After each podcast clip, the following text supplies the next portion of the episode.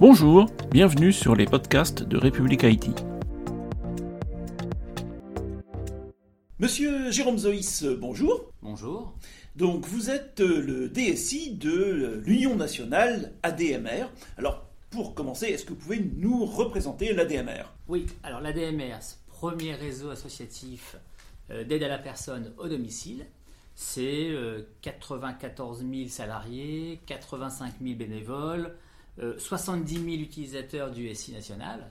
Voilà, avec un peu plus de, de 2700 structures, associations locales sur le territoire, donc une proximité très proche de nos usagers pour toutes les interventions au domicile.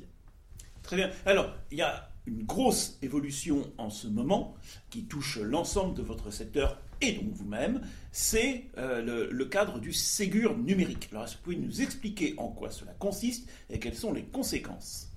Alors, le volet, enfin, le, sujet du Ségur, euh, c'est d'abord une, volonté de l'État hein, de euh, que chaque citoyen prenne en main sa santé et le numérique est un bon vecteur pour cela.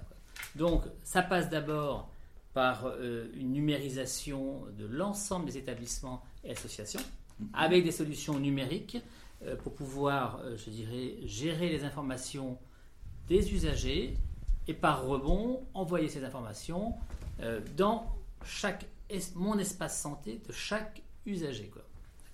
Donc c'est un cadre très structurant avec des exigences tant sur l'ergonomie des applications, tant sur la sécurisation des données, tant sur l'interopérabilité des données entre chaque établissement.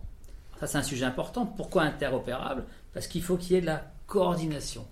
Il faut qu'on puisse envoyer des informations de façon structurée entre une association et un établissement, euh, par exemple un dispositif d'appui à la coordination. Donc ça, c'est quelque chose qui est euh, euh, extrêmement important. Et pour pouvoir y arriver, bien évidemment, il faut que chaque établissement, chaque association soit équipé de ce qu'on appelle un dossier usager informatisé, hein, avec ses règles, tant, je vous l'ai dit, sur la sécurité, etc. Donc, euh, euh, on y travaille beaucoup. Hein. Aujourd'hui, c'est plus de 50% des ressources qui sont mobilisées sur ce grand projet, hein, avec une durée encore de 2-3 années pour se mettre en conformité et euh, un accompagnement fort de tous nos utilisateurs, de toutes nos structures aux usages du numérique, hein, voilà, avec euh, euh, des explications, des bonnes pratiques pour pouvoir utiliser ce qu'on appelle les services socles de l'État. Hein. je prendrai l'exemple par exemple de l'INS, hein, identifiant national de santé, qui identifie chacune des personnes.